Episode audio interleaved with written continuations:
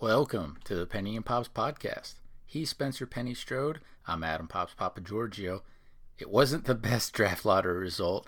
The Magic had a 14% chance at the number one pick. We finished with the third worst record in the NBA, but we ended up with the fifth pick in this upcoming July 29th NBA draft. Again, tough luck. It's really bad luck. It's the 14th consecutive draft lottery that we have not jumped up in the lottery, which is absurd. So for 14 straight draft lotteries that we've been in, we've either stayed put in our expected position or we've dropped back. We've not moved up in 14 consecutive drafts. The last time this happened, 1993, where we moved up 10 spots. So that was the Penny draft, the Penny Chris Webber trade. But we did, however, end up with the best case situation with this Bulls pick at number 8. You know, we didn't lose that Chicago pick at least. But to me, that still wasn't worth dealing away. A multi-time All-Star who wanted to stay in Orlando. I'll be stubborn about that for a very long time.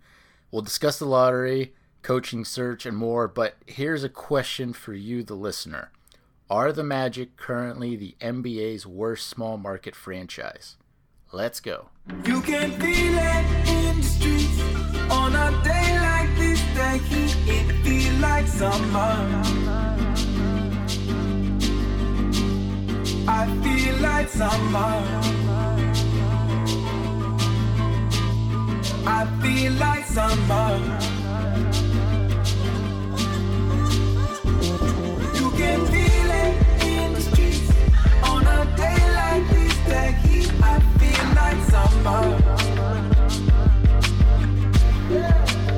She feel like summer. Penny, my first question to you is, did you watch the draft lottery ESPN show live? It's okay if you didn't. Just ask. I did on the ESPN app on the Roku TV, so I did watch it live. So I was at the Orlando City match Tuesday night because MLS, of course, had to schedule a Tuesday night MLS match. But thank God, Orlando City is a title contender right now, because we need it. And I wanted to see Daryl Dike, because I don't know if we're going to sell him to like an English Premier League team in like the next few weeks or not. But anyway, so we're up 3-0, 5 minutes away from halftime against San Jose. So we're kicking San Jose's ass. And then just the heavens open up and another monsoon just kind of drops out of the sky. The match goes into a weather delay. So I pull up the ESPN app at like about 8:45, because I knew they still hadn't started the actual revealing of the picks at that point, to watch the lottery results. And so as I'm taking shelter into the concourse of the stadium, because I sit in the upper level of the stadium, and they don't want you hanging out into in the bleacher section. You got to actually be down in the concourse. So I'm watching this and on the app. And so Jeff Weltman, he was the Magic representative. It's not his first time representing the Magic at the draft lottery. This was all done over Zoom call. Surprisingly, I guess some people weren't vaccinated, or they just didn't feel the need to actually fly everybody out, which I guess that's sensible. That makes sense. I mean, it's really, you really don't need to put this much effort into it, but I mean, it's a ratings and money game anyway. So that's why they do this show. But Jeff looked quite pleased when we got Chicago's pick at number 8, which was the best case scenario coming out of that Vooch trade with this pick. Because had Chicago moved up to top 4, then next year, 2022, we would have gotten the pick because it was top 3 protected. So, unless Chicago just falls off a cliff again next season, I would hope Chicago is a playoff team next season, but who knows? We'll see. But anyway, Magic got the pick at 8. And at that point, no one had jumped up into the top 4. It was chalk at that point. So I was actually feeling fairly optimistic that our pick might've actually stayed in the top 4. I don't know. What's your feeling going into that, Spence? Well, first of all, everything going to chalk up to, pick 9 was great. And then as you're waiting on the Chicago pick reveal, I don't know about anyone else, but I'm screaming at the TV, Chicago, Chicago.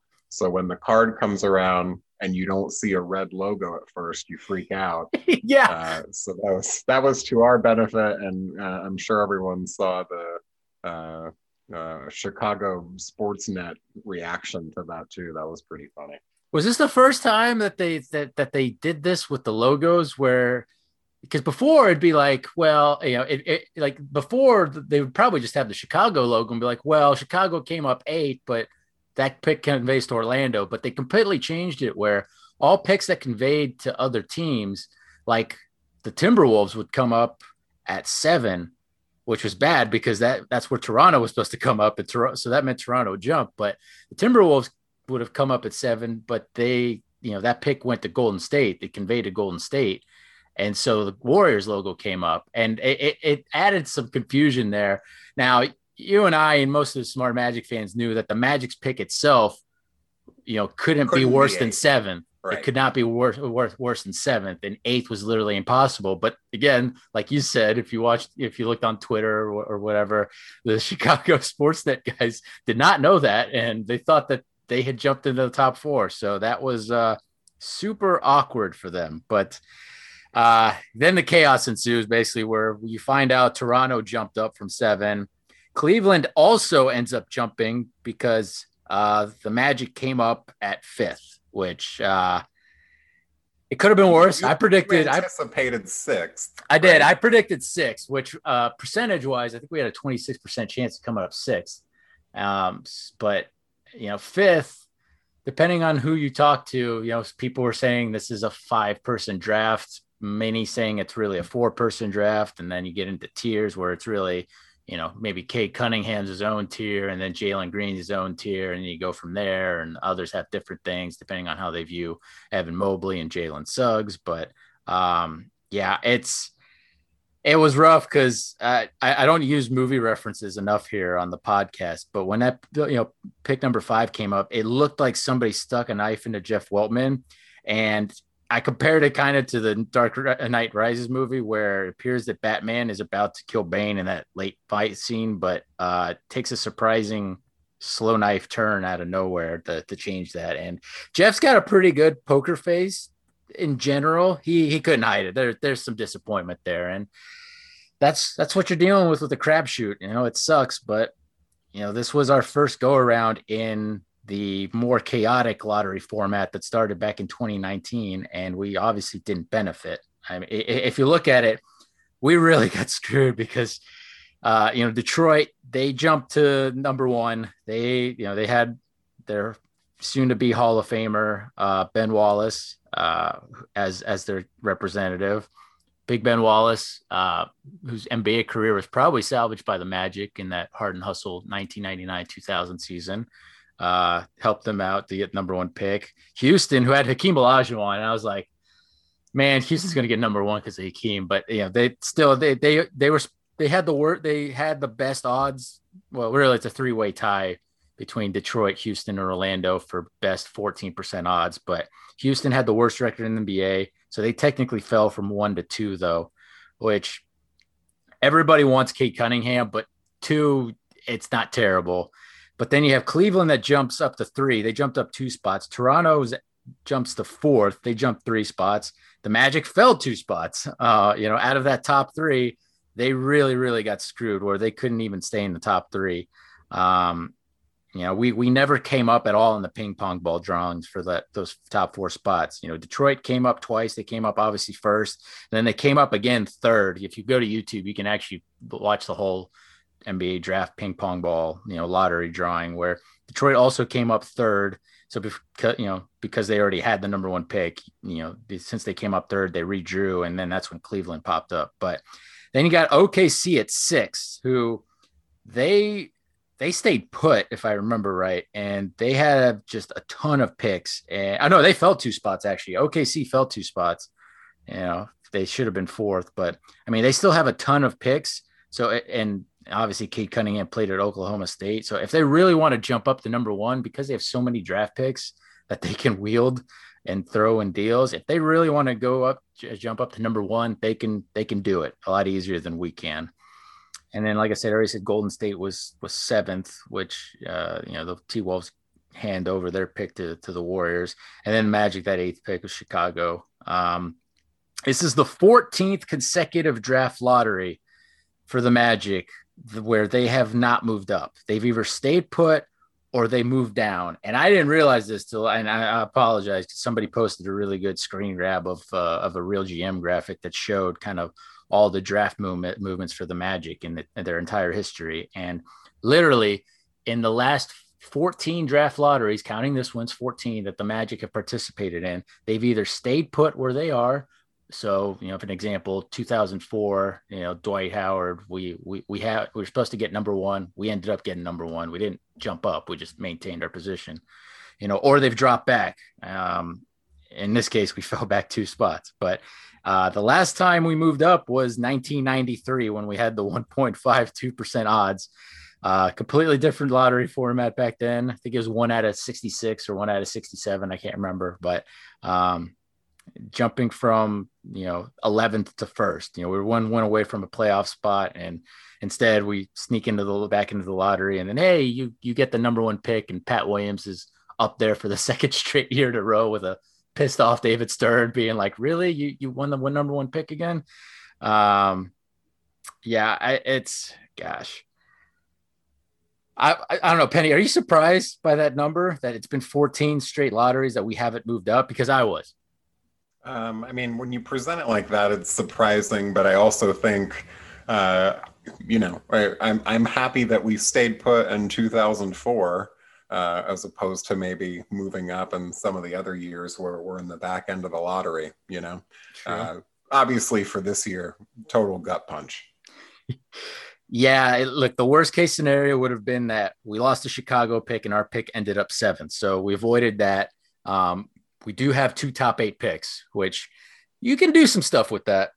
You know, 5th and 8th, it's better than you know, 1 pick at 6th or 7th. I'll leave it at that. Obviously, the best case scenario would have been, you know, having the number 1 and also the 8th pick, but you know, we got 5th and 8th, and now we'll see what happens. This is what, you know, Jeff Weltman's getting paid to do. It's, you know, we really ideally needed to be third or fourth to have, you know, flexibility to move around, you know, up to maybe number 1 or number 2.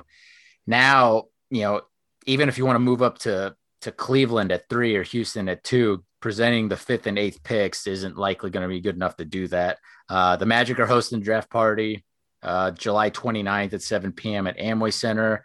I always do this every year where I reserve a ticket online for free. You can do it, you know, on the Magic app. I think you'll present it. They don't let you print out tickets anymore. But it's always one of those day of like, well, I'll ask you or ask the guys like, hey, you want to go to the draft party or whatever. And, you know, in years past, I would go as a media member, which that's fun. That's really fun. That gets a little crazy in there, but yeah, that's actual access. I feel like the draft party now is, it's nice to be there in the environment. Nice to get a season ticket package, sold at you. But I think now with the Twitter spoiling of all the picks, it's a different kind of atmosphere than it used to be.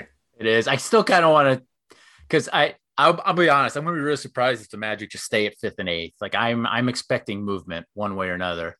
You know, I don't know what you have initial draft thoughts or wants, Penny, but I mean, I want to do everything possible to get up to number 1 and get Kate Cunningham, but I don't know that the problem is the teams above us all have, you know, and maybe minus Toronto, who's still trying to maybe, you know, be a playoff contender. But I mean, you look at the top 3 with Detroit, Houston, and Cleveland, all of them have needs of talent, and it's going to take a lot, either like a really like some good veteran help or like an angry star that wants to leave. It's going to take something like that to really truly entice them to move their picks. I mean, maybe, you know, Houston's got some bad contracts like Eric Gordon. Cleveland's only got like 1 bad contract and Kevin Love, and it's really not that awful anymore. Maybe the Magic could offer something like that. Troy Weaver's the man in charge in Detroit. He comes from that OKC system that does things a little weird, a little quirky. So, because we've got 5, 8, 33, which is a very, very good pick to have in the second round, 33rd. I know we'll get there, but yep, just go for it. Yep. Preliminary odds on the Magic trading the 33rd pick, I would say there's a 99% chance it happens. Oh, I disagree. I actually think they'll use it because it's not a guaranteed. It's one of the most valuable, obviously, second round picks available. But we've seen that before. And even I'm going to go all the way back to 2004, where the Magic had a glut of young people on the roster and chose to punt Anderson Varejao. So you think we're just going to sell the pick, or are you thinking that maybe? I don't know if it'll be a sale or if it'll be, one of those flips to a second rounder in 2027 or something like that. But, I think from a fan perspective, we're pretty excited about having, one of the first picks in the second round. But I'm not anticipating that one getting cashed in this year. We'll see. I mean, it just depends, because we could be in a situation where we trade, some guys, and we have a decent amount of youth now. But I mean, even using I don't know if he's even going to stay in the draft, but I like our Boone Brave boy, the Ohio Bobcat, Jason Preston. I know some people don't even have him in the top 60 in their mock draft, but I'm going to tell you now, he's going to get drafted. I just don't know if he's going to sneak his way into the first round, but if he's on the board, I'd use that pick on him at 33. I like that kid a lot. I don't care if he's got a weird shooting form or his offhand looks just completely like misguided, but the guy shoots 39% from three. He's kind of one of those, he's kind of an unorthodox point guard. He's big though. He's 6'4", 6'5". I like him. I kind of made the call, for the Magic to do everything they could to draft a guy like Taco Fall, for instance, and they didn't do that. And so we'll see. But I was pretty good last draft, because last year I was like, I want RJ Hampton. He's pretty high up there for me. We ended up with Cole Anthony, but then we ended up trading for RJ Hampton, and both of those guys have worked out pretty well so far. But the Magic also have at their hands the 2023. Chicago Bulls first rounder that's also lightly protected, that could be coming their way, and then also the 2025 Denver Nuggets first rounder that's also got some protection on that.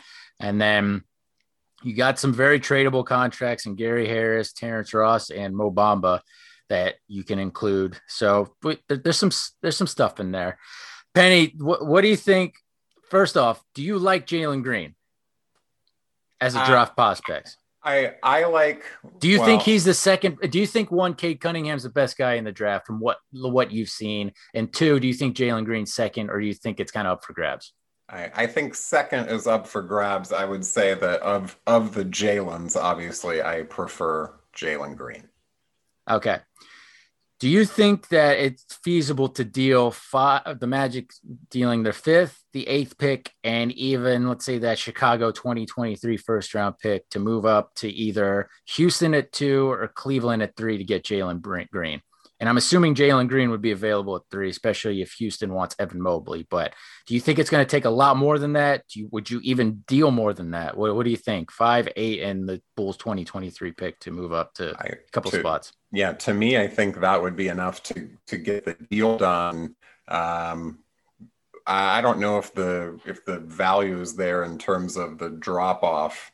Would you would make that move, and you think that Jalen Green is significantly more attractive than 4 or 5, whoever goes 4 or 5. I think so. And look, the only reason I think Cleveland or Houston would do this is if they specifically would be very happy with a guy like, say, Jalen Suggs, if he falls a little bit. Right now, people think Jonathan Kuminga is the guy at 5, but there's rumors that guys could be moving up, Moody, Keon Johnson, the Turkish guy. We'll see. There's a lot of rumors and stuff going around. Cleveland seems to be interested in either Suggs or Green, because they're throwing Colin Sexton's name out there in trade rumors right now. So we'll see. I mean, the Magic don't need more guard help at this moment. Fultz maybe won't get back till a little before the All-Star break, maybe January, February. But Cole Anthony starting at point guard, I'd be fine with that. But you got all these guards that you got to figure out what you want to do. You're only going to keep one of Gary Harris or Terrence Ross. There's no way you're keeping both. I'd like to get RJ Hampton as many minutes as possible. I don't, I don't see it, and we'll see with the head coaching search as well what happens, because the Magic haven't hired a coach yet. But based off the hire, we're going to figure out real quick if the front office plans on making a respectable playoff push, or if they're not expecting to get into a play-in game situation. We'll see. But it's, the point should be, I think, though, that Weltman should go. I mean, Weltman's got to do everything possible to go get his guy. You can't wait at 5 and 8. I don't think we need 2 first round guys. I really don't. Either you're trading up to get, to 2 or 3, or you're using those picks to go get, I don't know how possible it is to get these guys, but, Bradley Beal, Ben Simmons, Kristaps Porzingis, CJ McCollum. You're using those assets to get a person that you think can be your guy, because the Magic don't have an alpha scoring option right now on their roster. Not to say Ben Simmons would be an alpha scoring option, but that guy's an all NBA talent. I know he can't shoot right now, but people were saying the same thing about Markelle Fultz, and he's kind of turning the corner on that as well. But there's so many options. I don't know. What initial thoughts do you have with what you want the Magic to do? And you could say stay at 5 and 8. I mean, it's up, whatever. Well, you staying at 5 and 8 means you get 2 bites at the apple, presumably for a player who isn't going to be good, but not great. Right. And we need greatness on the floor somewhere. So I think, to your point, you're counting on Weltman, Hammond, and the basketball operations team to identify their guy. So I think we can say safely that Cade Cunningham is not an option at this point. So is there somebody that you're identifying as the next guy who's good enough to do everything in your power to acquire?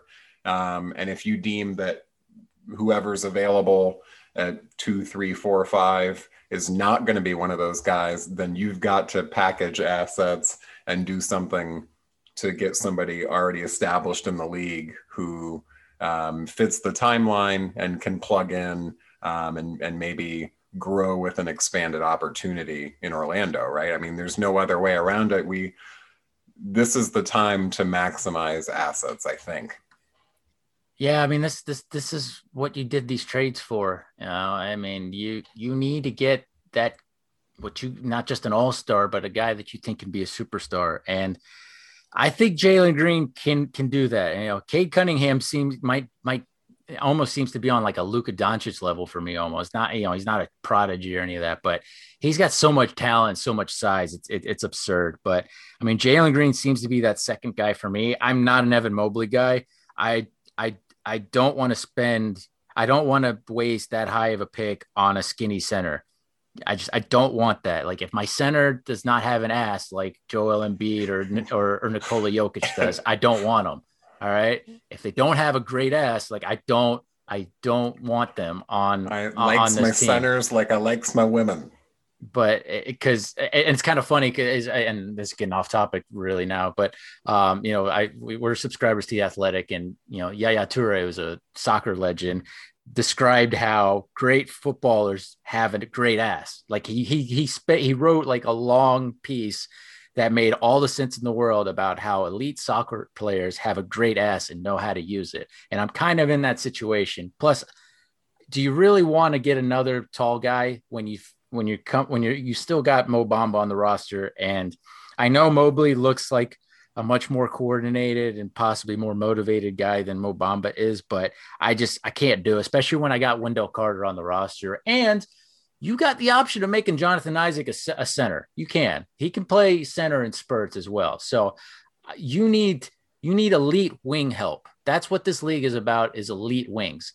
Unless like a talent like Embiid or Jokic comes down the pipe, the pipeline, I'm not touching Evan Mobley. Hopefully, I would just say, yeah. I agree with you. The need is apparent, but I would just say that if you're wherever you're picking, presuming we're staying where we are or whatever, you have to pick the best player available, and you sort out the rotation. Like that's true of Evan Mobley. If somehow he drops, and he's the best player on the board, I think you have to take him and let the playing time and the rotations sort themselves out. And then certainly in the backcourt too, we have a glut of obviously young guards, and the best one's going to play, right? And yeah.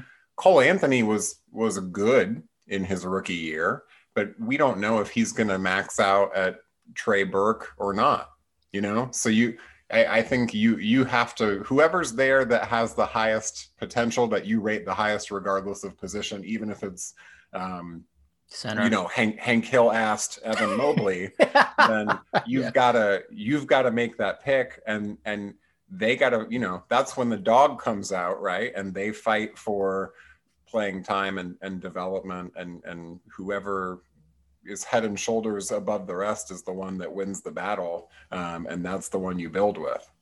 Yeah.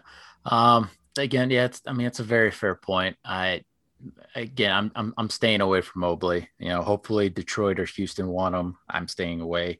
Jalen Suggs, hell of a turning run. I'm just not as high on him as others. I give much more kind of lenient. I give much more kind of credence to what guys have done in either the G League, like Green and Kuminga, or like overseas, basically like a guy like RJ Hampton, what they've done, than the NCAA. I think the NCAA level of play is so watered down that it's really, really hard to get, like, to put your finger on how good somebody's going to be. And I mean, some people will say, whoa, we got it all wrong, but that's kind of my viewpoint. I will say that I'm not super high on Jalen Suggs, and I'm happy to be proven wrong, especially if he ends up in Orlando. Yeah, I'm shocked. Are you surprised that speaking of Gonzaga and watered down NCAA, you know, talent level of competition, are you surprised that Corey Kispert is projected to go in the lottery? Because I don't see that at all. I don't see it either. Yeah, I'm stunned. And hey, hopefully somebody, not the Magic, wants him and they can have him. I'm more than fine with that. I don't see it with Kispert. Like, from those guys towards the bottom of the lottery, like I said, I don't care about Scotty Barnes, Moody, Keon Johnson. You know, Kuminga I like, but we got Jonathan Isaac and Chuma Okeke. Like, unless you're dealing away one of those guys, then I don't have much of an interest in Kuminga. But for guys towards the bottom of the lottery, I love David Mitchell. I love Donovan Mitchell's brother. I don't care if he's 6 foot. The guy won a title at Baylor. I don't care if he's 22 years old. That guy can play, and he's going to get better. And then I like what Josh Giddey can be, the Australian kid. Yeah, yeah. He's not known as a shooter, but there's some type of like Luka Doncic, Joe Ingles hybrid going on there with him that could potentially come about, where he's 6'8".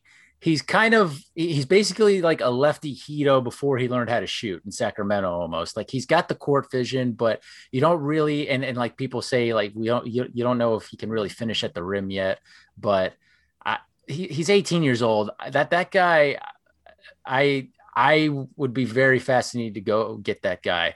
And you would trade back for him too. I will say that. And then I also go, do we want to draft him, or do we want to sign him to his second con? Like, do we want to be a part of that development, or do we want to catch him closer to his prime when he's more established in the NBA? Well, and that's the other thing now with these guys, like, they come out so early and like, they just don't know how to play basketball, especially the ones that have been taught and grown up through the AAU system. Like, they don't know how to play basketball. And so when you got a situation like Ben Simmons is 24 years old, he doesn't know how to shoot, but he's an all NBA talent and his stock is at an all time low, I wouldn't mind going getting him. Like, we've already helped rehab Markel Fultz's career. Like, the guy can play, the guy's an improved shooter already. If he can stay healthy this upcoming season, whenever he gets back, he's going to be really freaking good. And, you know, we'll see. I don't know. Penny, if you had a guess, and we don't even have a coach yet, and I mean, we still got a little over a month till the draft, but you think the Magic trade for kind of one of those top, you know, one of those kind of high tiered scoring guys I was talking about, be it like Porzingis, Simmons, McCollum, or do you think they just trade up and deal with draft picks? What do you think? Well, first of all, I'd just say I would hate to get Porzingis, but my preference would be to go get somebody with the draft assets Sitting here today at the end of June, I think I would be surprised if the Magic did anything other than stay put, sadly. What do you think? I mean, if you put odds on it, what do you? I mean, man, if we stay put at 5-8, I'm going to be very unhappy. And look, hey, whatever happens, even if I'm happy or mad when it happens, they have to get it right. It has to be correct. Just bottom line, it has to be correct. But unfortunately, we're not going to know if it's correct for 2 to 3 years. So like I said, we could both be mad or happy on draft night. It's not going to matter till we actually see the result on the floor. So that's the other thing at the end of it. I could call Jeff Weltman like a complete dumbass, and yet I could be proven wrong here in 2-3 years. We'll see. But I agree. I'm not big on Porzingis and like McCollum. He's hit 30. Like I'm a little bit worried about kind of his body kind of going down a downhill here soon. But Bradley Beal, if he's on the table, because the Wizards just got rid of their coach too, and I don't know if they know what they want to do really with both Beal and Westbrook. But you know, him, and then Ben Simmons, I'm intrigued by, because honestly, well, you could probably get Ben Simmons for like the 8th pick. I don't know, Gary Harris and Terrence Ross, you know, and that gets done, or one of Ross Harris, and then Bamba, like, and the 8th pick. Like, I feel like that's how low Ben Simmons stock is at this point. I'm sure they're looking for something more substantial to team up with Embiid, but it's so bad for Simmons right now that I kind of want to just get him and bring him here, even though, you know, who knows, you know, we're going to have like the worst shooting initially with him. Maybe Isaac, we don't know if he can shoot yet.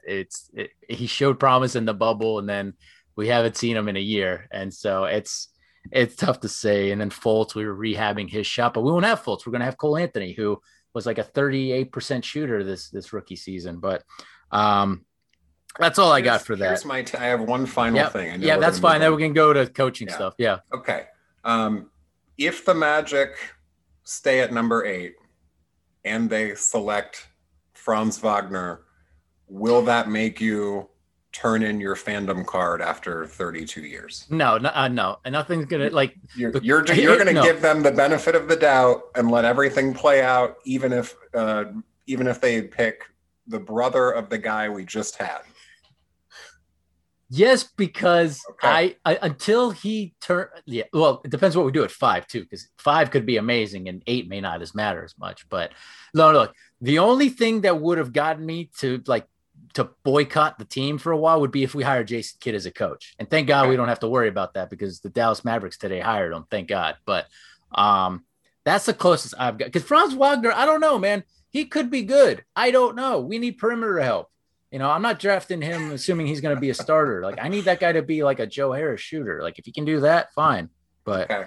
I wouldn't be happy with the pick. I'd be really unhappy that night. I'm, you know, between him and Kispert, if we pick either of those two guys, I'm not going to be happy. But we'll see. If we stay at 5 and 8 and we use 8 on either of those two, I won't be happy. I would just say we have to prepare ourselves that not only for that worst case scenario, but for bad things.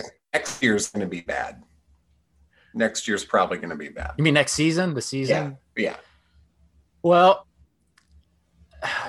it's going to be interesting, right? Because 2022, we're going to try and be a player in free agency or in like the trade market, because we're going to have this nice recruiting tool in our brand new practice facility medical center that's going to be ready, you know, come spring 2022. So I don't anticipate us being bad for more than one more season. That's my viewpoint. But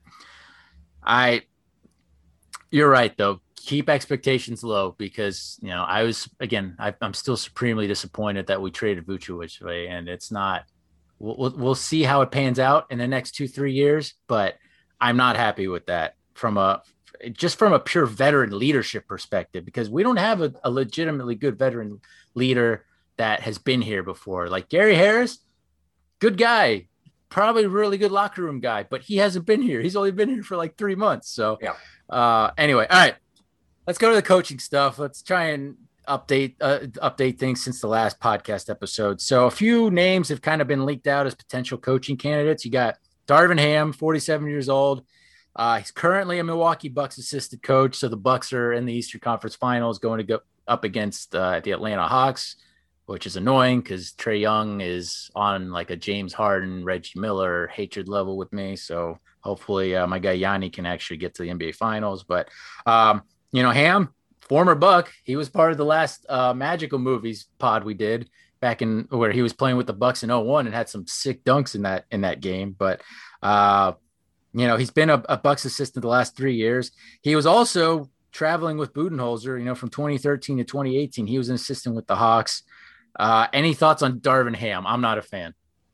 I don't have any thoughts. I'm surprised that he is becoming kind of an in vogue candidate, but I guess that's what happens when, you know, you're on the staff of a team that has had the most wins for, you know, the last few seasons. That being said, would be nonplussed if the Magic hired him. I'll bring up another current Buck assistant, also joined Budenholzer from Atlanta. This is 36-year-old Charles Lee. He's former guard. He played overseas as well. You know, he's been a Bucks assistant currently these past 3 years. He was from 2014 to 2018, an Atlanta Hawks assistant. Again, all this with Mike Budenholzer. Josh Robbins did bring him up as a potential coaching candidate, you know, in one of his athletic pieces, but. I'd rather just go with Penny at that point. If we're doing the Charles Lee thing, like it seems like almost like a very repeat of Jacques Vaughn. It's a Jacques Vaughn repeat from like a decade ago, basically almost. So I'm against it. I don't know your thoughts, or maybe you're just neutral. Who knows? Yeah. I mean, it's not fair to Charles Lee, but I think just from, you know, the optics of the move to the fan base, I feel like it's hard to go down the same exact road twice to bring in someone like that.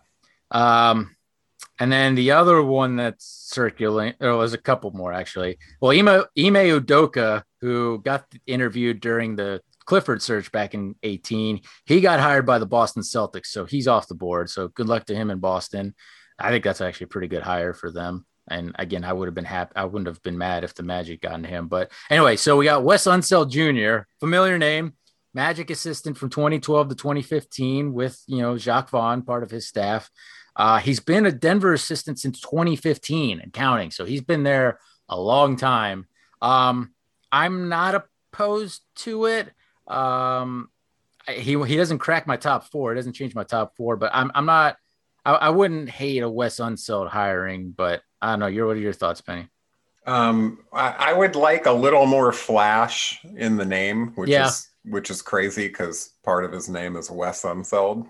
He doesn't have his dad's hair. That's the problem. But you know, we're a little bit familiar with him, whose time as an assistant here. He's no Brett Gunning, but you know, he's certainly, his name has been elevated, right? And I think around the league, a lot of people are high on him. So again, to your point about the draft selection and everything else, if that decision is the one that's made by Weltman, then you trust that it's the right one until it's not. Yeah, it feels like one of those situations where not only are we kind of waiting for for these conference finals to end, but also I think the Magic job is the least appealing out of all of the other ones. So, I mean, you got situations where, you know, since the last pod, Stan Van Gundy got fired by New Orleans. Scott Brooks got fired by the Wizards. Rick Carlisle left Dallas, but now he's been hired by Indiana. Jason Kidd got hired by Dallas. Thank God. Don't have to worry about him. And then again, Udoka got hired by the Celtics. So there's still a few jobs out there that are, you know, in front of the Magic's. If you think the Magic dodged a bullet just from a PR perspective with Jason Kidd, I implore you to read I think it was an Undefeated article with Jason Kidd about him getting a third crack a head coaching gig. There's not a lot redeemable in that story, just from how he plans, like what he's learned and how he plans to coach differently. I'm very happy that he did not end up here. You mentioned Brooks in the last podcast, but any interest in Stan or Brooks in Orlando? I have an interest in Stan living in Orlando, and I think it's not the same thing. It's not the same thing for his own health and well-being. I would not want Van Gundy here. I mean, the track record has not been great lately. No, not Detroit and now New Orleans. It's hard to judge the COVID year, right? Because there's so much with Van Gundy about. The shoot around and attention to detail and just the kind of stuff that could not get done with the way the protocols were set up this season. But certainly not the right fit at the right time. And he would never come back with the ownership, leadership still in place. Yeah. No, I love Stan. Maybe he can run for public office here. I mean, Stan really should just take your brother's job. Do what Jeff's doing. Be on the broadcast. Be in the studio. Be the analyst. Go on the Dan Le Batard show and have fun. Like, I want Stan to have fun. I don't want him being miserable in Detroit or New Orleans. Like, I want Stan to have a nice, calm life. And he's not going to come back here to Orlando now with the Voss family in place and Alex Martin's in place. That's not happening. It's not, nor should he. And so, as much as I'd love him to be back here, it's also just not the ideal situation for him. Like Stan, just like Steve Clifford, just dealing with a whole bunch of young guys and youth and having to lose a whole bunch of games. Like it's too much stress for them that it's not worth it for them to handle over. And then Scott Brooks, don't care for him. You don't either. So I'll move on. The only other name that I haven't mentioned that Josh Robbins mentioned was Willie Green, who is a Magic player from 2014, 2015. We no longer have a Magic player on the current roster from back then, which that seems like a lifetime ago now. But Green's had some pretty great stops as an assistant. 2016 to 2019, Golden State assistant coach. And since from 2019 till now, he's a Phoenix Suns assistant coach. And Phoenix is in the Western Conference Finals against the Clippers. And unless the Suns really mess up, like they should get the NBA Finals. So I don't know. What are your thoughts on Willie Green? Yeah, again, it's just hard. I think optically it's very hard to bring anyone back that has ties to the first crack of the rebuilding process, Agreed, yeah. So I would look elsewhere. So my top four hasn't really changed. Like it's some order of David Vanderpool, Becky Hammond, Penny Hardaway, and Kenny Atkinson. Mine hasn't changed. I don't know if anything's changed on your end with your stuff. No, I think for me, probably Atkinson's still the move. And the Clippers are, again, still in the Western Conference Finals. If they get eliminated, maybe we'll get some traction on that. All right, quick question, and I didn't mention this to you earlier, but do you think the Magic hire a coach before or after, let's say, July 5th? July 5th is a Monday. It's the 4th of July holiday celebrated during that. Do you think a Magic hire a head coach before or after July 5th? Oh, that's a good question. I would say, it probably depends on. Or do you bet Green and say someone gets announced on the 5th? Yeah. How long do the conference finals, is it a 5-game, 7-game situation? I think the NBA finals can start no later than July 7th. I think I could be wrong, but it's around there. So I'm going to take the over. I think that they're going to hire a coach during or at the conclusion of the finals before the draft. I was actually pretty optimistic we'd hear something by the end of the week, which we're recording this Friday, late afternoon. So we haven't heard anything yet. And do you think that the Magic have put a job offer out yet to anybody? I don't think so. I think they're waiting for Atkinson. They're waiting to interview Kenny at least. I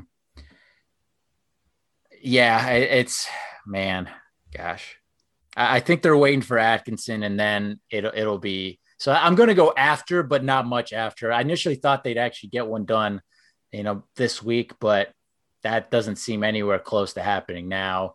And I think the Magic are going to have to wait. They're going to have to wait for maybe New Orleans and the Wizards to fill their jobs first. I think you're right. In Portland. Yeah, I think you're right. Sadly, is Washington a better job? If not the worst, the Magic are obviously the second worst situation in terms of vacancies, right? Yeah. So if you're interested in somebody, and Portland is also interested in them, they're going to wait. They're not going to go down to the Kinkos and sign their contract. They're going to wait and see what Portland says first. So I think that's part of it too. I think it'll be like July 7th. I think we'll hear. So I'm going after the 5th is what my prediction is, but. And I'm sorry, it's FedEx Kinkos now. Oh, is it? Well, sorry. Yeah. Well, apologies to maybe soon a brand sponsor. We'll see. But okay. So quickly before we get to the main topic, Cole Anthony, I thought got robbed. He didn't make any all rookie team. Penny, what are your thoughts on Cole Anthony not making it? Because for guys like Jason Kidd and like Isaiah Stewart to make it over him, I'm not happy. Like he should have at least made the second team. I thought he had a strong case to even make the first team because it doesn't go by position. They're literally just going by best rookies. And for a guy like Cole Anthony, who finished in top 5 in a lot of categories, he finished top 5. He had a very strong second half of the season after coming back from his injury. You know, Fultz gets hurt 6 games into the season, or 8 games, I can't remember. You know, a few games into the season, and gets thrown in, you know, thrust in the starting lineup. He's going through growing pains, and then you know he starts finding his shot. He hit 2 game winners this season, which I don't think any rookie's ever done, is hit 2 buzzer beating game winners. But he only played 4 fewer games than LaMelo Ball. LaMelo Ball won Rookie of the Year, you know, and obviously LaMelo made first team All Rookie as well, deservedly so. But you know, Cole played 65% of the 72 game season, which it's not bad. He scored 12.9 points per game. He shot the 3 ball well in the high 30s. He was in probably the 40% by the end of the season when he was really picking up steam. And, you know, Cole Anthony had just the pretty appropriate kind of response where he went with the Cole Anthony's not pleased meme on his Instagram stories. And that kid's been putting in work. Like I'm not a huge fan of athletes that put all their workout stuff online, but like you can tell, like he's putting in some strong work so far early on. But what are your thoughts on all rookie stuff for Cole? Yeah, I'm pretty surprised that he didn't make the second team, but I'm hopeful that it's a motivator in the offseason. It seems to be. Yeah, it seems, at least you know publicly it seems to be so. Hopefully he's honing the parts of his game that he needs to continue to develop. And, you know, at the end of the day, you want to make an all NBA team, not just a all rookie team. Yeah. So, all right, let's get to our main topic. Are the Magic currently the worst small market franchise in the entire NBA? Because I'm a big time homer. And I just kind of want to take a step back and look at just all these other kind of situations with teams, right? So we're going to use kind of the TV market data from Sports Media Watch. And I'm going to go from the smallest TV market with an NBA franchise all the way down to like the 15th smallest market with an NBA franchise, since there are 30 NBA teams in the league. But, you know, we can talk about anything, be it their, you know, about their team, be it their players, ownership, coaches, whatever that makes them seem like a better situation than what the Magic currently are. And also, Benny, I'm going to ask you, because I'm trying to make a point here, whether, you know, we visited these places or not, if you'd rather live in these cities or if you'd rather live in Orlando. Okay. All right, this is fun. All right, number one, and I've been here 3 times, twice for UCF bowl games and once for a work trip, but I don't want to live there. Memphis, Tennessee.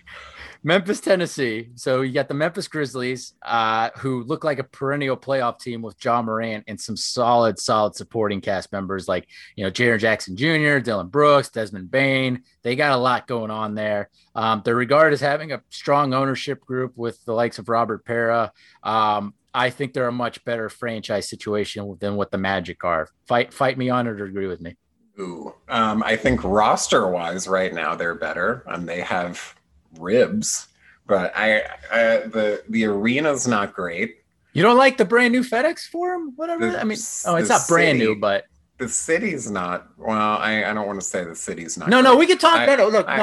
You talk about food. Like, I've been food poisoned in Memphis before. Like, I've had good food and I've had bad food in Memphis before. Okay, to me, Memphis is mostly just Beale Street. That's literally what it is. Because when you get to the outskirts, like, it doesn't even look like a city once you get outside of like the main downtown area for them, basically there. So also they used to have and still kind of do like 3 basketball arenas in their rotation. If you count like the Pyramid, and I forget what the other one, the old arena was that they had. But I'm taking Orlando from a city perspective, but Memphis as the Grizzlies as a franchise are in a much stronger position because they have their star. They have that go-to guy, and Ja Morant's a really likable guy. He's one of my favorite non-Magic guys in the league.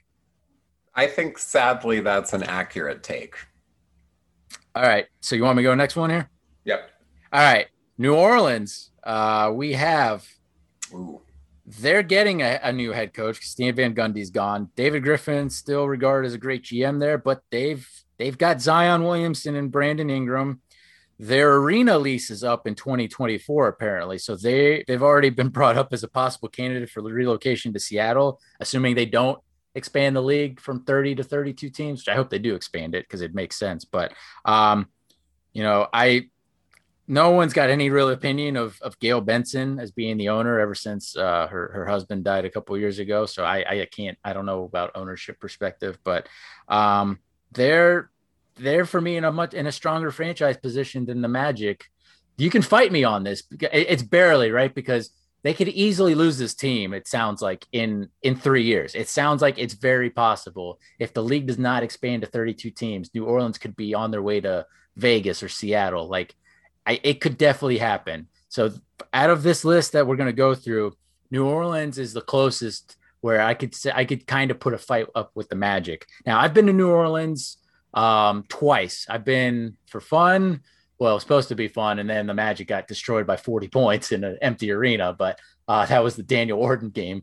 But and then I've been for business and whatnot, but I would prefer Orlando as a city over New Orleans. New Orleans, if you like drinking all day and if you like kind of the voodoo vibes that it kind of brings out, that's cool. I don't. I'm more of an Orlando guy, but I think New Orleans is a franchise.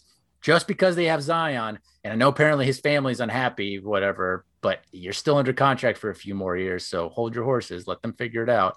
But because they have like an actual star, and Brandon Ingram's really freaking good, I think they're in a better kind of situation than the Magic. But this one you could definitely fight me on. I guess I want to clarify franchise, unless you're talking about like Donald Sterling owning a team. I think, to me, current roster makeup is a significant portion of it should be. It should be, because most people, your average person, doesn't care who the owner of a team is. But so I think just by virtue of the fact that Zion is on the New Orleans roster puts them ahead of Orlando. I also have 2 words for you: jambalaya pizza. Seafood jambalaya pizza, 3 words. But in terms of overall market, I would rather visit New Orleans than live in New Orleans. And I would rather live in Orlando than live in New Orleans. I've also been to Baton Rouge, and it's also pretty nice. But these are places to kind of visit for like a weekend, not live there. I'm with you on that, but I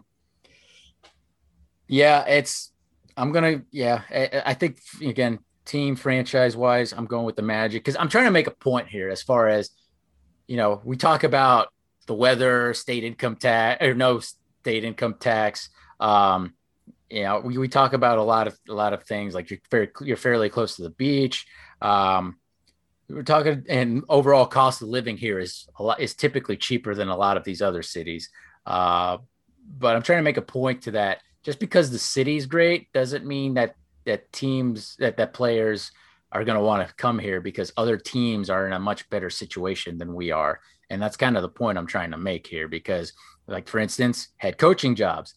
I've heard other Magic podcasts trying to put the Magic as like second or third most appealing job. And I'm just like, no, we're last or very close to last. So that's kind of my point. All right. Oklahoma City, have not visited, don't care to visit Oklahoma. They do have Shai Gilgeous-Alexander, They got Pokuševski, who people were making fun of last year, not making fun of him anymore. A shit ton of draft picks, which is the understatement curse word of the decade. Most of the national media seems to like Sam Presti. Obviously, Rob Hennigan came from him and then went back to him after things went to hell here in Orlando. At any time, Presti could go all in and get a disgruntled superstar with ease with his picks, or maybe trade up to number one to get a guy like Kate Cunningham. But they have had trouble holding on to their stars from James Harden, Kevin Durant, Westbrook, Paul George. Their owner, Clay Bennett, is probably still liked in OKC, but certainly not in Seattle since the team moved from there. But what are your thoughts here, Penny, with either Oklahoma, with the Thunder? Yeah, well, see, now I'm going to be a homer because Shai Gilgeous-Alexander probably, we could fight about it with Jonathan Isaac, but probably better than anyone on the Magic's roster currently. But I think ownership-wise, stability-wise, city-wise, this is one where I would take Orlando across the board. Also, the Oklahoma, like the jerseys still suck, Yeah, they do. They do have probably the worst jerseys. Yeah. This is one I would fight tooth and nail on. I think even in its current shambled state, that the Orlando Magic franchise is better across the board. I think you can actually win me over. Like, here's the thing.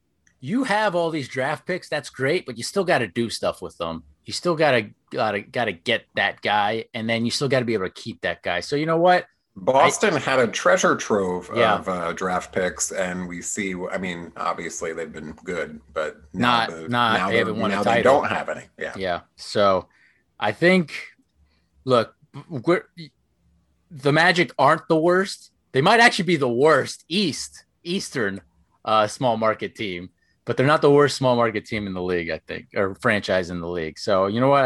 I think you've won me over on the OKC one for sure. And again, I'd very much rather live in Orlando than in the Midwest. That's just kind of my thing, unless maybe Chicago, but Chicago's not a small market team. So, all right, for Milwaukee, this is going to be quick because they got Giannis Antetokounmpo. They're in the Eastern Conference Finals. They have an amazing new arena, and they've actually built some great stuff around the arena. So it's a really cool surrounding area. Don't see many ownership issues. They've got multiple guys there with, Edens, Lazary, and whatever. And I'm going to be real quick. They're in a much better franchise position than we are just simply because of Antetokounmpo. Yeah. I would rather live in Orlando than Milwaukee, although I've not visited Milwaukee. Milwaukee. Maybe we'll go next year. We'll go for a game. I would like to go to Milwaukee, and we will talk about it a little bit, but Minneapolis seemed to be there for, but the problem is if you go in the winter, like the weather's going to be hell in both places. So we'd have to hope for like either spring or like a fall type thing. And even then, who knows, but Milwaukee intrigues me, but they're better franchise, but not a place I'd rather live than Orlando. San Antonio. I do not care for Texas. I have not visited the great state of Texas, but I do not care to, unless it's for a Formula One race in Austin. That's basically where I'm at with them, or unless we see the Magic play there, I guess would be my other caveat. But San Antonio is the fifth smallest market in the U.S. and they've been the model. They've been the best small market franchise in NBA history to date, in my eyes, and.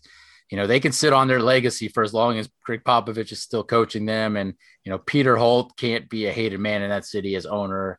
As a franchise, they're still in a better position than the Magic, just if not just for fairly still recent history in my mind, and what they got with Popovich.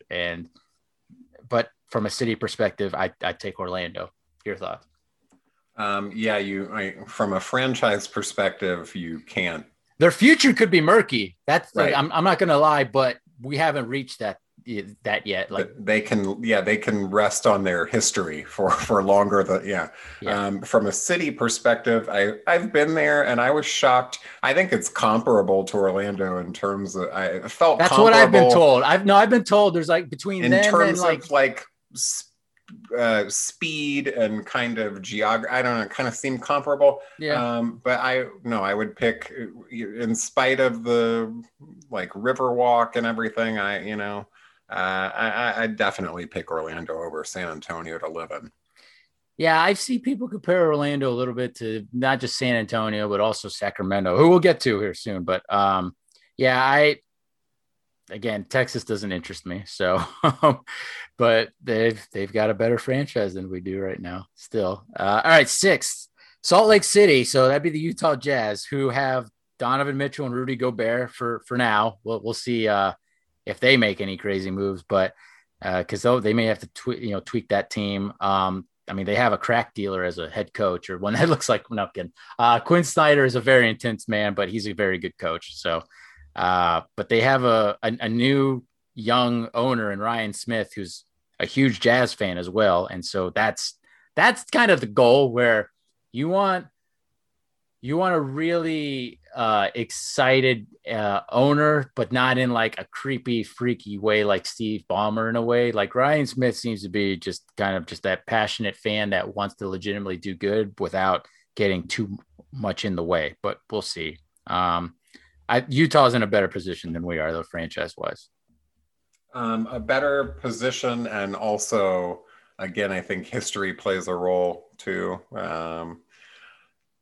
We going Stockton Malone? There. We talking Darren Williams era, too? No, yeah, Stockton. Well, okay, yeah, long-term history, Stockton Malone. Although both Stockton and Malone have some personal stuff.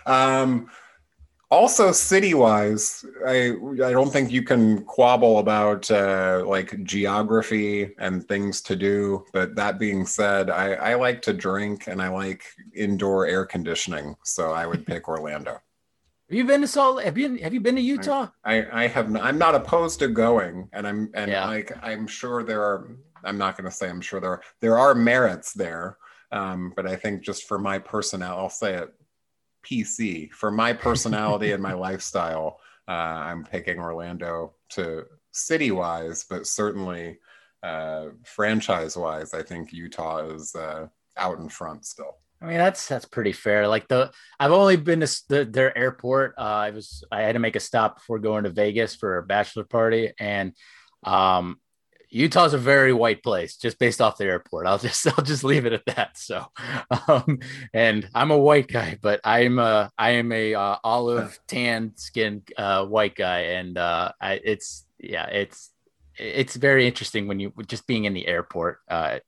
It's an interesting place, but I mean, beautiful mountains. Like if you're into recreational activities, I mean, between that and like Colorado, that's pretty good, but I'm still going to take Orlando for the reasons that you said from a lifestyle perspective, I guess, but franchise they're better than we are.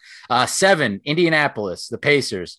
I would definitely prefer Orlando city wise than Indianapolis. Although I'd like to go for basketball purposes because it's a very historical basketball area, but from a franchise wise, the Pacers are looking really good. They're getting Rick Carlisle back.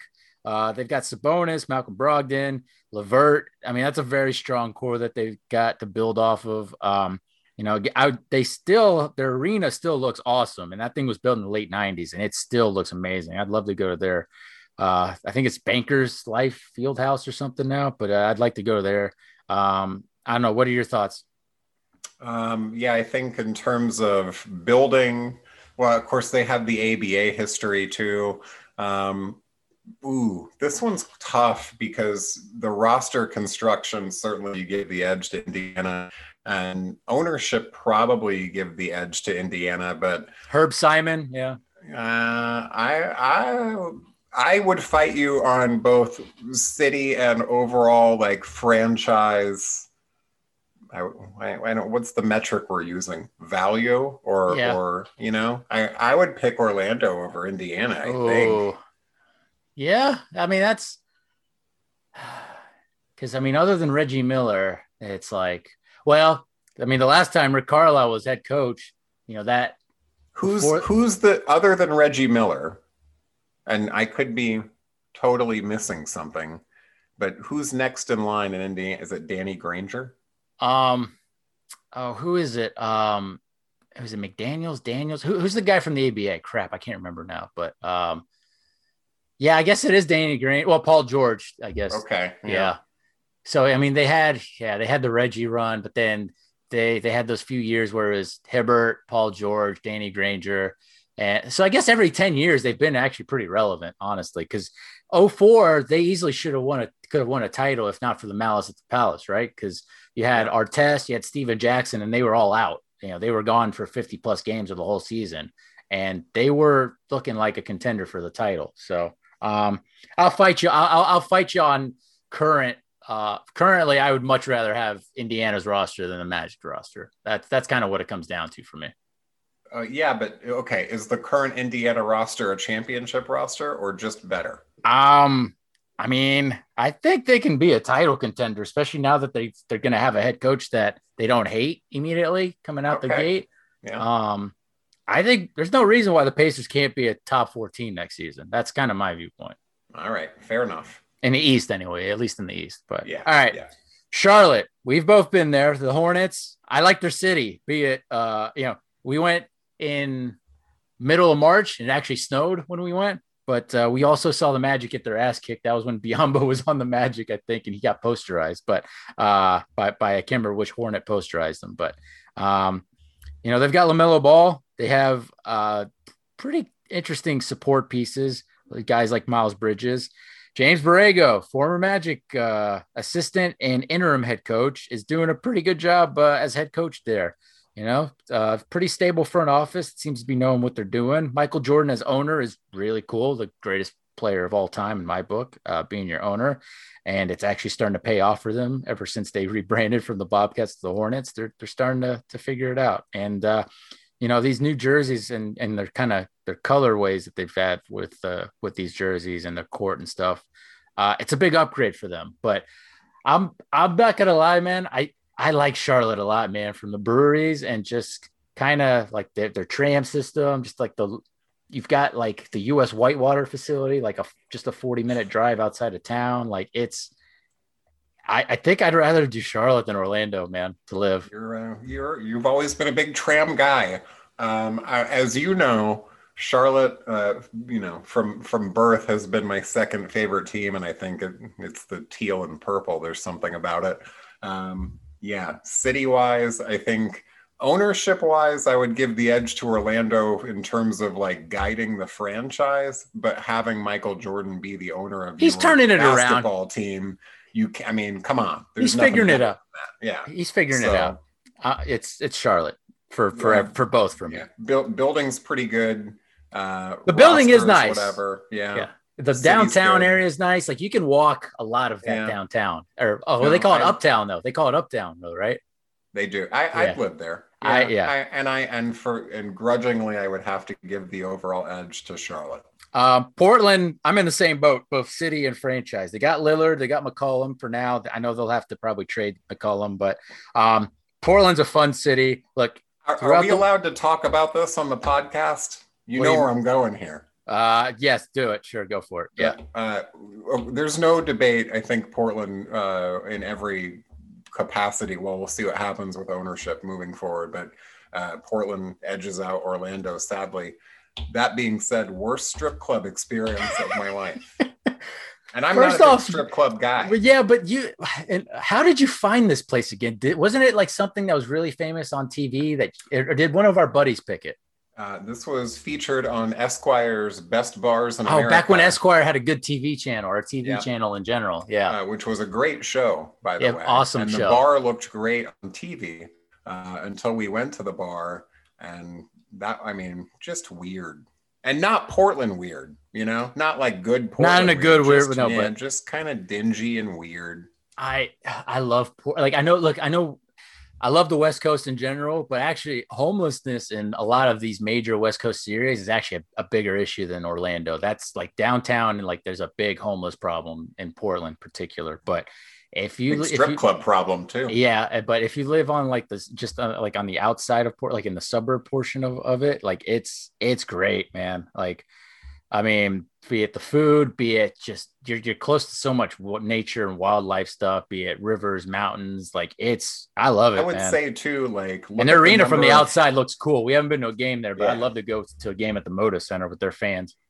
Look at the number of players that played in Portland and retire and live there. That speaks volumes about the city. You know, a lot of players obviously end up living in Orlando, which I think speaks to this city too. But they have bad history here as players, though. That's the problem. So hopefully we can change the first part. But yeah, you're right. And then from a franchise stability portion, like they might hit a rough patch or a rocky spot here if they can't get littered happy. They got rid of Terry Stotts, so they have to hire a new head coach. It looks like it might be Chauncey Billups or Becky Hammon. We'll see. And you already mentioned kind of the ownership portion. You know, since Paul Allen passed away, I guess his wife Jody is trying to decide whether or not to sell the team. I don't know what's going to happen there, but Portland, both from a city and a franchise perspective, I'm taking them over Orlando. So next one, 10.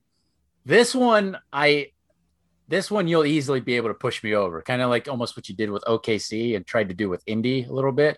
But the Sacramento, Stockton, Modesto, California market, which has the Sacramento Kings, who have had probably the worst, have definitely had a worse playing and playoff history than the Magic have for over the last 15, 20 years, basically. But they've got, you know, De'Aaron Fox, they got Tyrese Halliburton in their backcourt.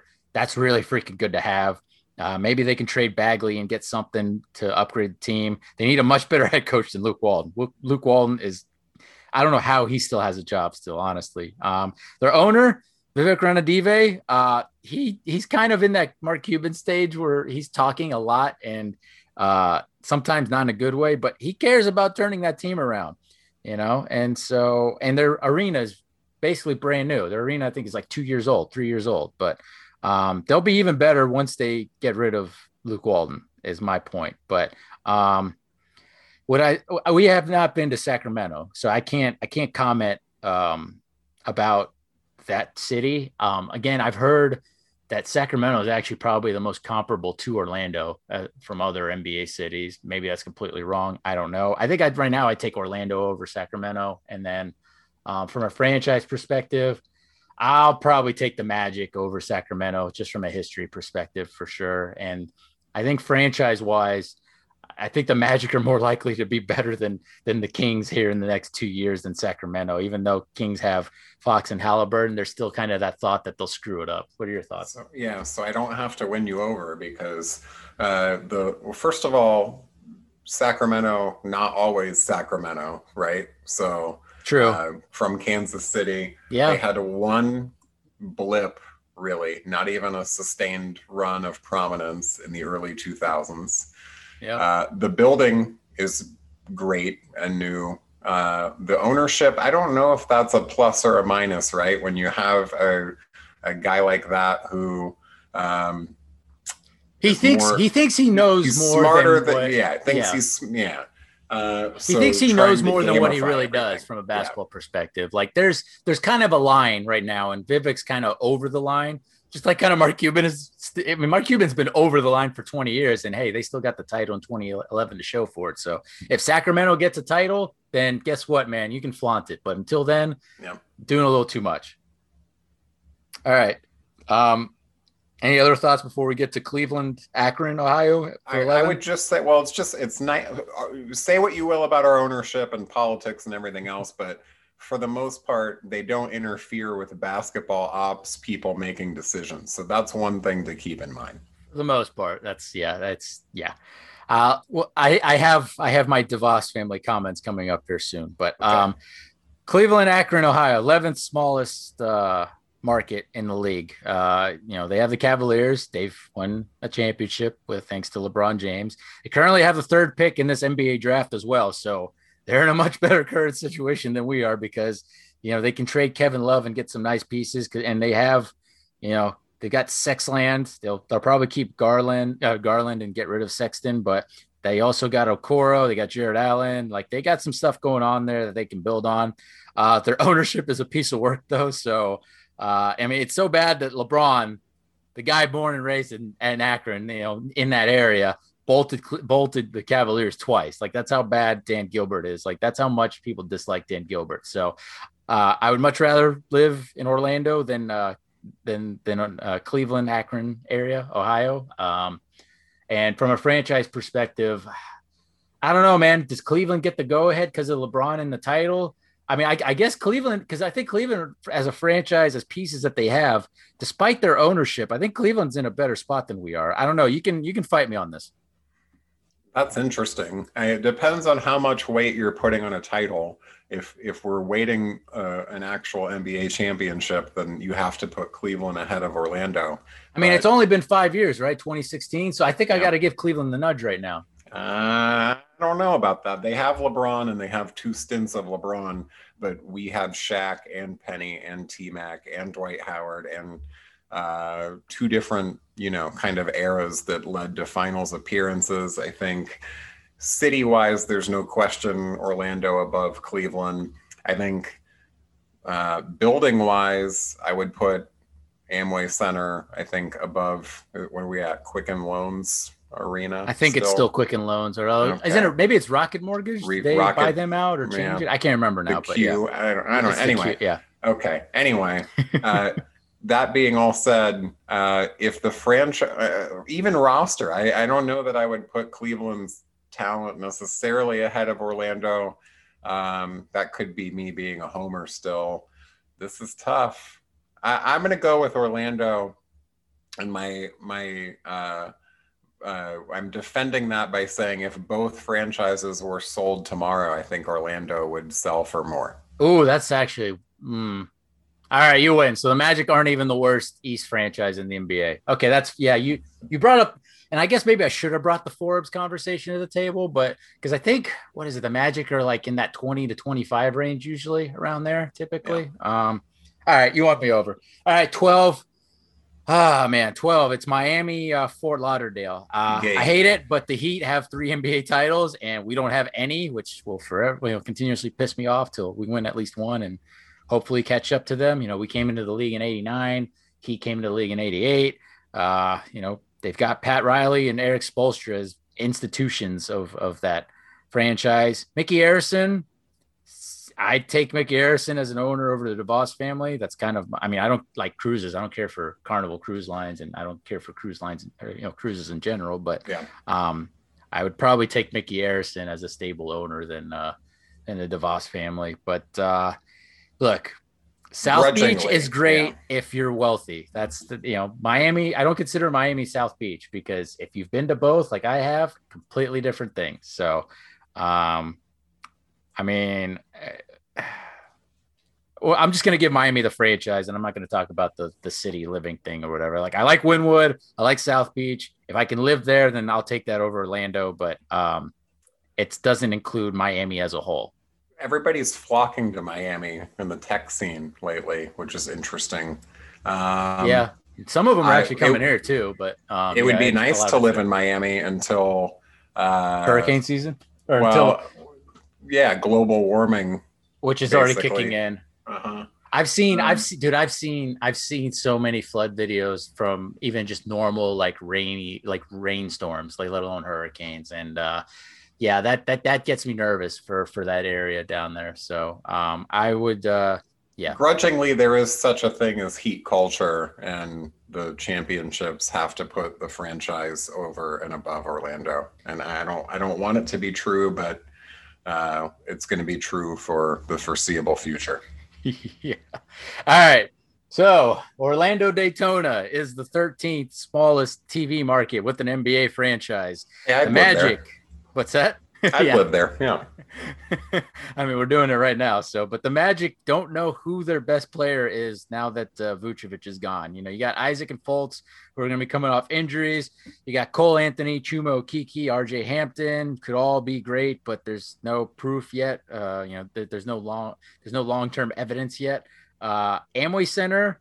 I'm sorry, it's not the best venue to go watch a Magic game at. Not unless you're within the first 10, 15 rows.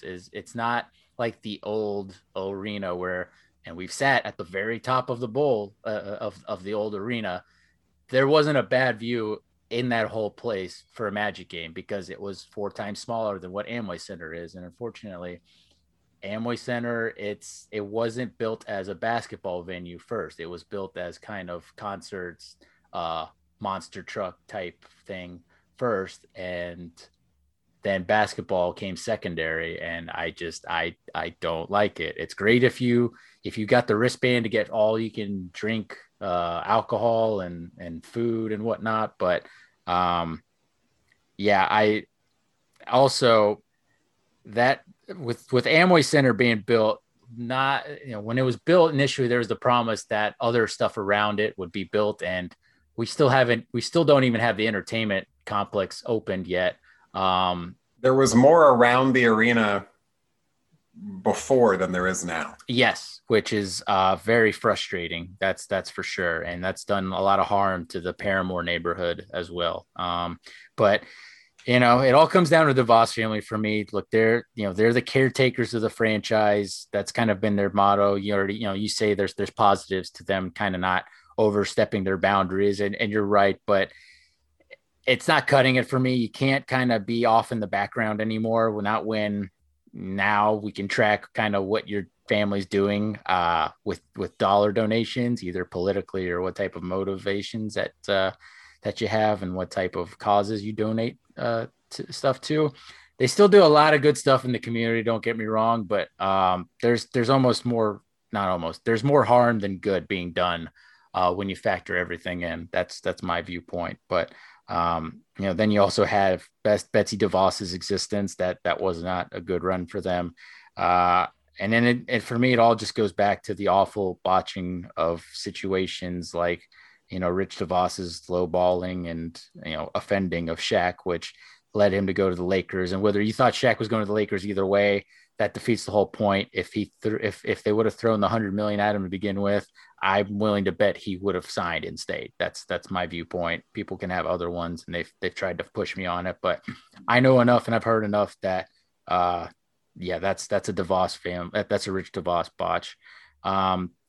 Holding Orlando hostage in the mid-2000s, asking for a new arena with state-of-the-art suites and threatening to bowl Orlando for potential cities like Louisville, Kansas City, St. Louis, Oklahoma City, you know, forcing Orange County to put up most of the money for Amway Center when you're a billionaire family. You could have easily picked up the bill for it. I know no NBA team does that, but you look at Orlando City Soccer Club, and look, I get, you know, $125 million is a lot less than $450 million, but still, like, we have a soccer owner that paid for an entire, you know, stadium on his own, whereas, you know, the DeVos family, I think, kicked in $100 million of like the $450 million for Amway Center, and now they're trying to build out the entertainment complex and trying to do other stuff. And then they also killed the Solar Bears when we won that last IHL championship back in 2001. I still hold a grudge on that.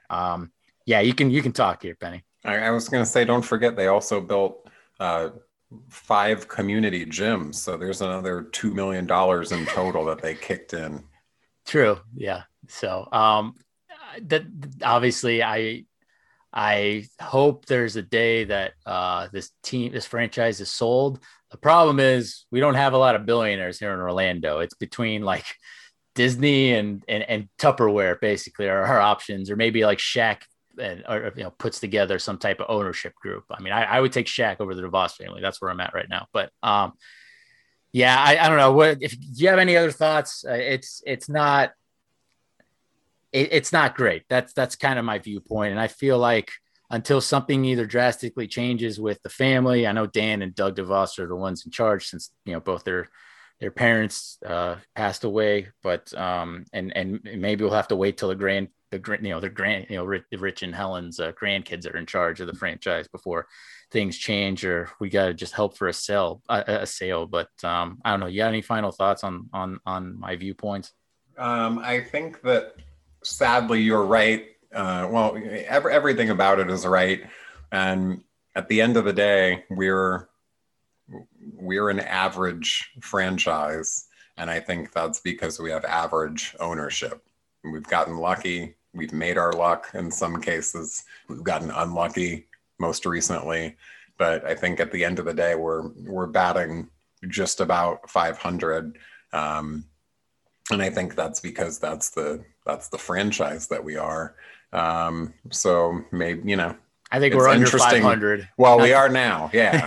I think we're like 200 or maybe 100, between 100 and 200 games under 500 as a franchise win-loss wise. But even our ownership, I think, is more of a detriment than even just average. But that's whatever we can. I think it would be interesting to see what the next iteration will be like, assuming the grandkids decide to sell, or maybe even before that.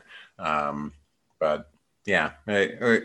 This is real disheartening. I don't know why we did this. I'm trying to open eyes. That's what I'm trying to do. Because I bleed this franchise. We both bleed this franchise, and I just think that we're being held back by ownership, by kind of the way just things are right now, and. Maybe it's going to take a few more years of misery for more people to realize it. I don't know. Maybe it's going to take just finally getting that star and finally winning again, because winning cures everything. But we'll see. So, all right, I got a couple more, and then we'll get out of here. Okay, sorry, we're running longer than usual. But 14, Denver Nuggets. I've been to Denver for a ski trip / birthday party. Denver is awesome. I love Denver. The Nuggets, they're a title contender with Jokic, a healthy Jamal Murray, Michael Porter Jr. Aaron Gordon did not have a good few months there, but maybe he'll figure it out in the offseason. Mike Malone, son of Brendan Malone, he's a solid head coach. Their front office seems pretty sturdy with Tim Conley and Calvin Booth there. The most controversial thing with Denver is their fans have trouble seeing them on TV locally because of their TV deal. That's there's worse things in life than that, I guess. But look, the Kroenke family, they suck. They're folks in St. Louis or like Arsenal soccer fans know this already. But they're still in a much better franchise situation than the Magic are. And I would rather live in Denver than Orlando. That's my point. Sadly, I would have to agree that on the whole, I would take Denver over Orlando. And then lastly, the 15th smallest franchise is the Detroit Pistons, who they've got Killian Hayes, Sadiq Bey, Isaiah Stewart, Jeremy Grant is good, and they have the number 1 pick now. So Dwayne Casey brings them stability as head coach, I think. Their arena, that's pretty new, is actually in the city and not on the outskirts. If they win games, fans will definitely start showing up in my mind. And, I don't have any strong negative views towards their ownership, Tom Gores. So I would much rather live in Orlando than Detroit. I've only flown into their airport, which is actually not bad. I actually like the Detroit Delta terminal, but I would much rather live in Orlando than Detroit. But their franchise, they're in a better situation than the Magic right now with what they got, because they got the number 1 pick. They're closer to a superstar than we are right now. And you can fight me on that, Penny, but that's where I'm at. I don't know they're closer to a superstar pending the selection of the pick. Franchise-wise, they have a history that exceeds ours. In spite of the improvements to the city, I would rather live here. But Detroit's probably the better small market. And then... They didn't make the list, but had we gone to the 16th smallest market, that would have been Minneapolis, St. Paul, and that franchise is a train wreck, and they might get so that they can't even sell themselves properly. That's how bad Minneapolis, the Timberwolves are. And Karl Anthony Towns might bail. Yeah, they got Anthony Edwards, but they're in trouble, and I'll leave it at that. But how many how many franchises or cities did we list that were worse than the Magic, Penny? Was it like 4 or 5? Because I'll take 4 or 5. I don't even know. We suck. Because I think I went into the podcast thinking, okay, well, I think we're either the 2nd or 3rd worst, and I think you helped elevate us to like 5th worst. So we're basically where our Forbes money rating is. But anyway, I'm still trying to come to terms with the fact that we're the worst possible job opening. You opened my eye. I mean, I know it, but I didn't know it until you told me. And you're right. We got a long way to go here. Yeah. So. We've got over a month until the draft. We can talk more roster, pick strategy after our coach is actually hired, because I think the staff hiring, it's going to provide kind of a strong hint about what we can expect from the front office move wise, this off season. But we appreciate you listening to another episode. Please subscribe and give us a wonderful rating. Tweet us any of your questions and feedback. Penny, what's your Twitter handle? At Spencer Strode. And I'm at Papa Giorgio MBO. And with that, go Magic, take care, and just win your summer. I feel like summer.